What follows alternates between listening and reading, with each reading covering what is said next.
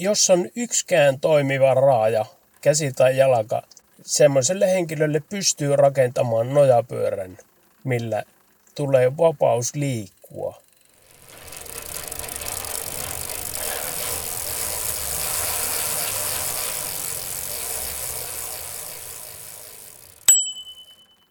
Kuuntelit podcastia Nojapyörää keksimässä ja minä olen Pasi Räsämäki. Tätä podcastia tekee kolmen kopla, jotka tuntevat toisensa nojapyöräfoorumi.fi-sivustolta.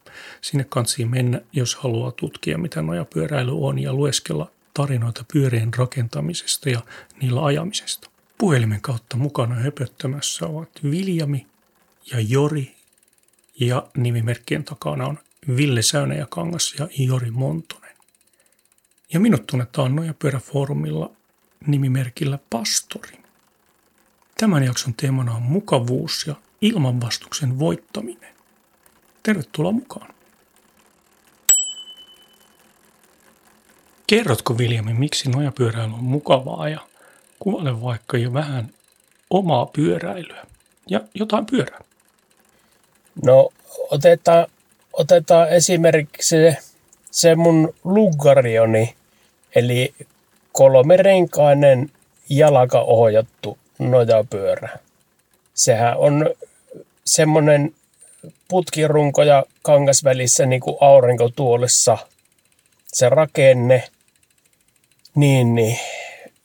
Sillä kun hyvällä, hyvällä säällä polkee menemään pieni vaihe päällä hitaasti, rauhallisesti katsoo, katsoo maisemia ja kun siinä on käjeet vapaana, niin voi vaikka olla juoma toisessa kädessä ja kamera toisessa. Ja ei sitä, se ei tunnu niinku urheilulta, vaan sitä valutaan, valutaan vaan sille eteenpäin, niin, niin se on äärimmäisen rentouttava tapahtuma. Tuohan kuulosti mukavalta ja tässä saatiin sana verkkopenkki, joka toimii ihan eri tavalla tällä tavalla lämpimillä keleillä kuin lujitemuoviset kovat penkit, jossa selkä on koko ajan selkänojaa vasten itusen tiiviimmin ja siellä ei ilma kuule siellä selän puolella ja meininki on hikisempää. Jori, sun vuoro kertoa, että minkä takia noja pyöräily on mukavaa. Tuo herätti toi, toi Viljamin Williamin kertomus vanhoja muistoja 2000-luvun alusta, kun mulla oli se, oli se iskiaspyörä. Ja tota, iskiaspyörällä kun ajo, niin siinä oli tosiaan samalla lailla, se oli runko ohjattu. Ja mun ensimmäinen retki oli semmoinen, että käytiin Kangasalla, olikohan se joku Kangasala-pyöräily tai joku semmoinen ajamassa. Ja mun keskimmäinen tytär istui, istui siellä takana – ja tota, paineltiin sinne Kangasalan torille ja ihmiset suu auki katteli, että mikäs tuo on. Ja tota, mä sanoin, että tämä on tämmöinen nojapyörä, että tämä on kätevä runko-ohjattava, että tässä on molemmat kädet vapaana. Että tota, voi vaikka lukea karttaa ja, ja tota, syödä eväitä yhtä aikaa. Niin tota, kommentti tuli sieltä. Tai vaikka soittaa kitaraa pyöräillessään. Niin tämmöinen, tämmöinen muistikuva tuli sieltä. Toinen hyvin elävä muistikuva oli vuodelta 2003 sieltä Seinäjoelta alkaneen, alkaneen ekotripin matkan varrelta. Näissähän on aina näissä, näissä tämmöisissä retkissä on semmoinen ongelma, ainakin mulla on semmoinen ongelma, että mä vähän jännitän sinne menoa jotenkin ja jää se edellinen yö huonosti huonosti nukutuksi. Eli on aina vähän univelkaa. Tuonnekin niin, niin tota, piti aamu varhaisella mennä pussilla ja pussiin pakkasin sen pyörän ja, ja tota, ei nyt, en, et, en kyennyt nukkumaan yöllä, kun jännitin sen bussin lähtö, että mä ehdin sinne. Ja sitten kun pääsin perille, niin sielläkin nukkumiset oli niin ja näin. Mutta sitten kun lähdettiin ajamaan, eli me kokoonnuttiin ensin ja lähdettiin ajamaan, niin se ajaminen oli niin rentoa, että se oli semmoista niin kuin puoliunessa etenevää unenomasta lipumista. Se oli valtavan hieno kokemus, joka tota, varmaan, varmaan tota, heti huomasin, että kun Viljami puhui tuosta Lukkarion, Lukkarionilla ajamisesta, niin mulla oli sama kokemus siinä, että se oli tämmöinen tämmöinen unenomasta lipumista eteenpäin. Ja sitten kun oli tavallisella pyörällä, kaksipyöräisellä polkupyörällä varsinkin, ja jonkun verran myös kaksipyöräisellä nojapyörällä, kun, kun pysähdytään tauolle, niin pyörän päältä tekee mieli nousta pois. Varsinkin pystypyörällä, niin ei tee mieli jäädä siihen pyörän päälle, päälle tojottamaan. Mutta tämmöinen kolmipyöräinen nojapyörä, niin mä, mä sen ensimmäisen univajeisen yön jälkeisen päivän tauoilla, mä vetelin sikeitä. Mä nukuin siinä niin kuin aurinkotuolissa aina ne sopivat hetket pysähdyksissä ja, ja tota, sitten kun lähdettiin, niin ei mitään muuta kuin rupesin polkemaan. Siinä kaikki. Eli näin mukavaa voi nojapyöräily olla, olla tuossa mielessä.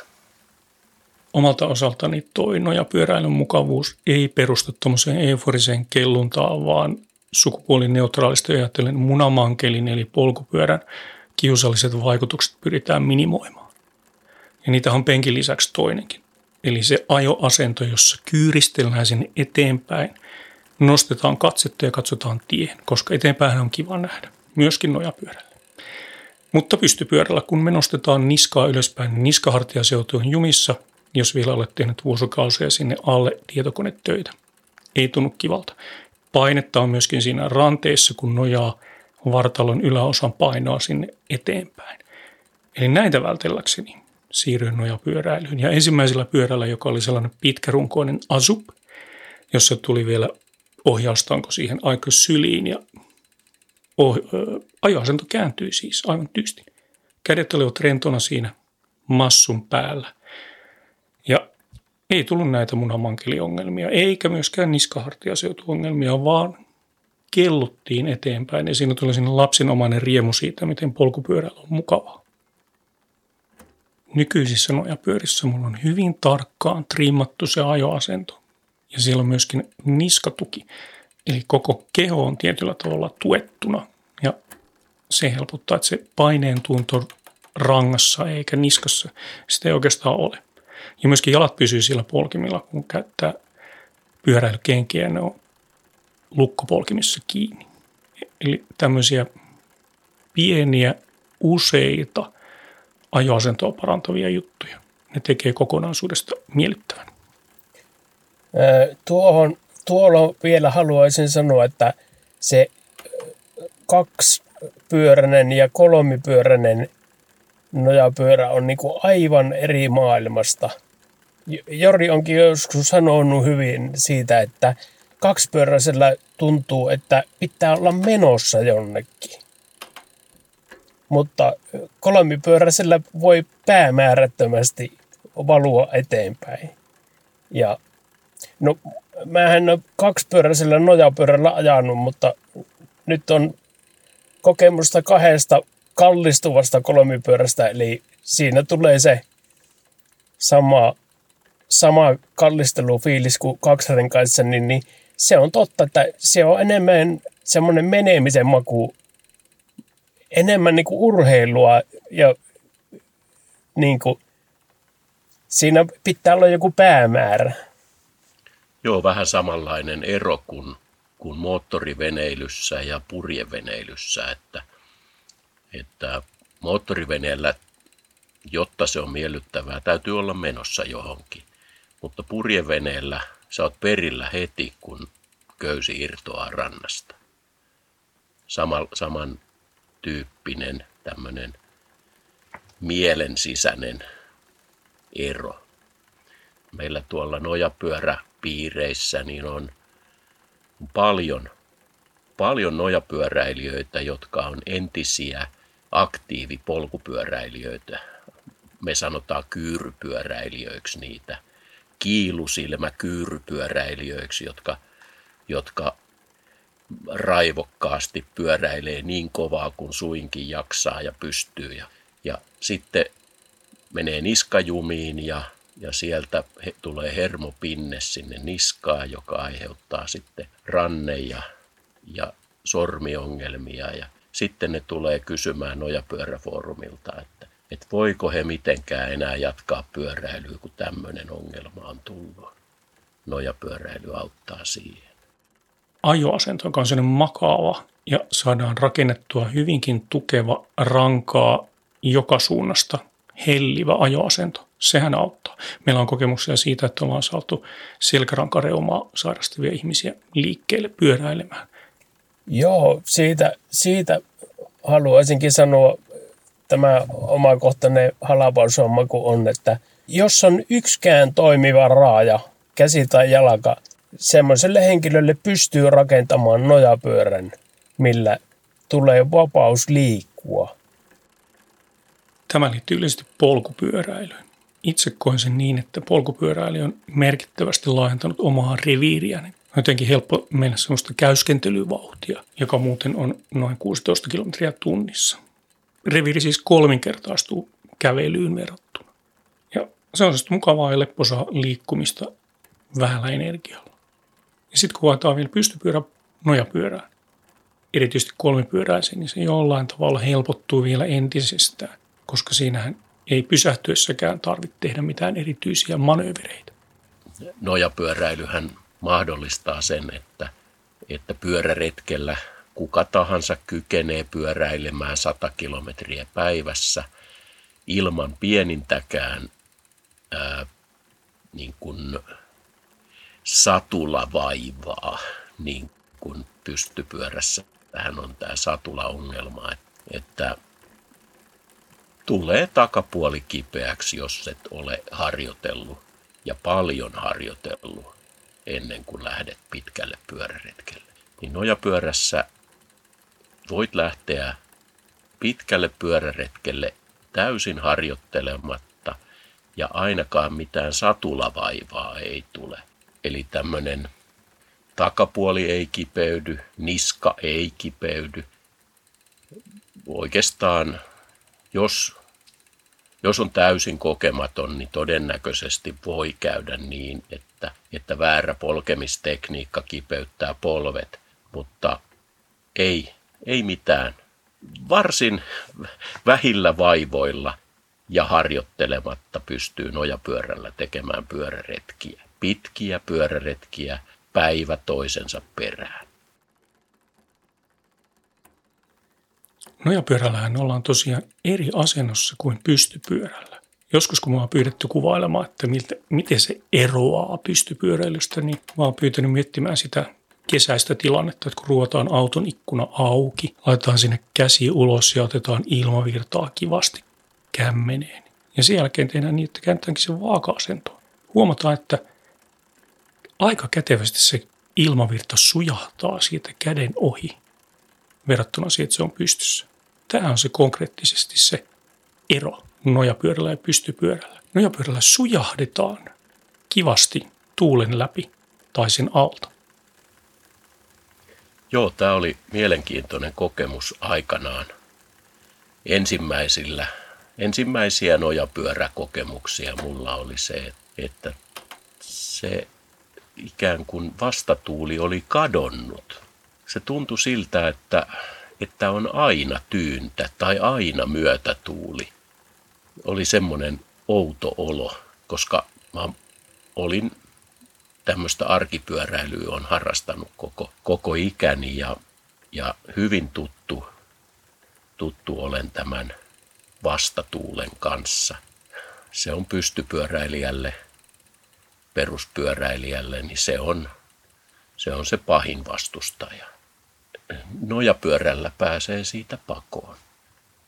Se asento tosiaan on niin tuulen myötäinen, että ilmanvastus vastaa hu, niin kuin pystyimmänkin nojapyöräilyasennon osalta, niin se on, se on hyvin lähellä – parhaan kilpapyöräilijän ilmanvastusarvoja. Eli hyvin helposti nojapyöräilijä kykenee pyöräilemään pitkiä matkoja ja nopeammin kuin sama pyöräilijä pystyssä, pystypyörällä. Kun lähtee pyörälenkille ja vaikka otan esimerkki omasta lenkistä, joka on Juvalla Jukajärven ympäri Kettulan lenkki. Ja lähtiessä mä katson tuulen suunnan tuosta.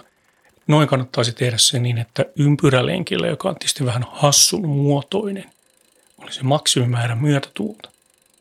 Aina arvioi sen väärin. Käsittämätöntä, että se sääennuste, että vastatuulta koko maassa niin tuntuu osuvan aina tietysti maksimipainollaan siihen oman lenkin kohdalla.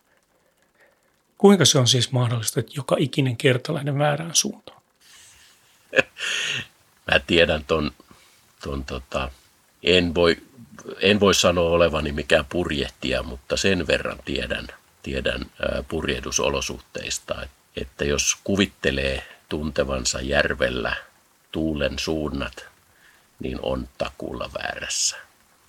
Ne on niin kummallisia ne tuulien niin kuin järven ympärillä pyörivät tuulet, että ei, en, en kykene ymmärtämään, mikä, mikä ne aiheuttaa, ne kummalliset suunnat. Ja ymmärrän hyvin kyllä tuon pastorin, pastorin ää, reitin suuntaongelman. Ja tämä toteutuu vääjäämättömästi jokaisella lenkillä, erityisesti ympyrälenkillä. Mutta tultaan pääsee matalalla pyörällä vähän karkuun. Kerrotko Jori siitä? Matala polkupyörähän pääsee tuulta pakoon sillä tavalla, että, että kun, kun tuulee, niin, niin se tuulen nopeus on maan, maan pinnassahan se on aina nolla. Vaikka tuulee, niin maan pinnan täsmälleen maan pinnassa tuuli on aina nolla ja ylempänä aina tuulee enemmän. Ja tämmöinen matala polkupyörä, niin tavallaan livahtaa sieltä tuulen alta, siellä maan pinnassa, aivan ruohonkorren tasolla, niin ei siellä tuule kuin vaan hitusen siihen verrattuna, mitä ylempänä. Williamin luggari on juuri tällainen pyörä.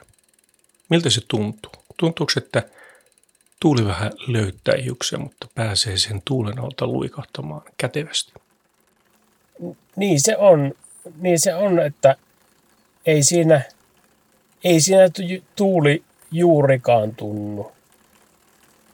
Tämä, tämä mikä mulla on nyt pääasiallisessa ajossa Twisteri, niin, niin se on 40 senttiä korkeammalla se istuin, niin, niin siinä tuntuu se vastatuuli paljon enemmän. Mulla on tässä aivan tuoreena mielessä se on ajokokemus, jossa ajoin katetulla nojapyörällä eli kinnerillä. Mulla on ihan reilua, reilua vauhtia semmoista loiva, loivassa alamäessä yli viittä kymppiä ja se oli sellainen kohta, missä oli metsää, toisella puolen pelto ja tullaan sellaisella aukeamalla ja siinä on sellainen pyörivä tuuli ja kyllä pitää sanoa, että ei siellä pientaren reunassa pysty ajamaan, vaan täytyy ottaa koko kaista hallintaan, koska – tuommoista kinneriä, vaikka se on tosi sutjakka, niin kyllä se tuuli pyörittää sitä niin paljon, että sen hallitseminen alkaa olla vähän vaikeaa, kun nopeus kasvaa riittäväksi. Joo, sivutuuli on kyllä, on, on kyllä tota, pyöräilyssä aina ongelma ja on, on kyllä jokainen, joka on ajanut, ajanut pakettiautolla tai korkealla matkailuautolla tai tämmöisellä jollain kevyellä korkealla autolla tietää kyllä tämän ilmiön, kun, kun metsän katveesta tulee aukealle ja siihen autoon iskee sivutuuli, niin se on melkoinen, melkoinen voima, joka siihen yhtäkkiä ilmaantuu. Ja, ja tota, tämmöisellä kinnerillä ajaessa, niin varmasti se, se on valtavasti suurempi voima se, se sivutuulen aiheuttama voima siihen kinnerin virtaviivaseen runkoon, kun se, kun se suoraan edestä tuleva, tuleva liikkeen aiheuttama vastatuuli ja sen voimat. Nojapyörällähän ajetaan eri asennossa kuin pystypyörällä. Sehän alkaa tässä pikkuhiljaa selkiytyä. Sen takia, että ollaan vaaka-asennossa, täytyy pukeutua hivenen eri tavalla. Siellähän tulee se ilmavirta sieltä edestä ja sehän pöyhöttää varusteita hyvin eri tavoin kuin pystypyörällä ajaessa. Ei ole todellakaan käynyt mielessä, että lähtisin kiltti päällä pyöräilemään, vaan vetäisin semmoiset ihon myötäiset sukkikset päälle, joiden materiaaleja en tässä nyt muista, siinä oli sellainen hivenen tämmöisiä sporttisia pyöräilijöitä halventava terminologia on vallalla tuolla mediassa, mutta ne on tosi käteviä. Siitä syystä ne on vartalon myötäisiä, tuuli ei hulmuta vaatteita ja toinen juttu on se, että niillä suojautuu auringolta. Kun siinä pötkötellään, tai kuten Petri Wikström sanoo, röhnötellään, niin silloin se aurinko pääsee posottamaan hyvin vaarallisesti, joten kannattaa suojautua. Minulla on ihan sama tilanne kuin pastorilla, että aluksi pyöräilin, pyöräilin aina nojapyörälläkin farkut jalassa tai reisitaskuhousuissa, niin kuin nyt arkipäivisin yleensä on pukeutunut niissä samoissa vaatteissa, mutta nykyisellään aina pyöräretkelle lähtiessä laitan ihan, ihan suosiolla ne, ne tämmöiset vartalon myötäiset trikoot päälle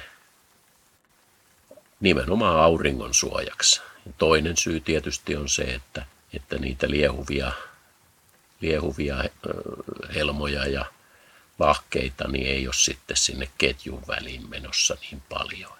Ihan ensimmäiseltä pyöräretkeltä niin mulla on, mulla on hienoja valokuvia siitä, kun mulla, oli tämmöinen tämmönen puuvilla paita, kauluspaita päällä ja tota, se kuuma kun tuli, niin tietenkin kauluspaidasta napit auki ja sitten se, se, se paita valu siitä reunan alta ja hankautui sitten takapyörää, takapyörää varsin rujon näköiseksi.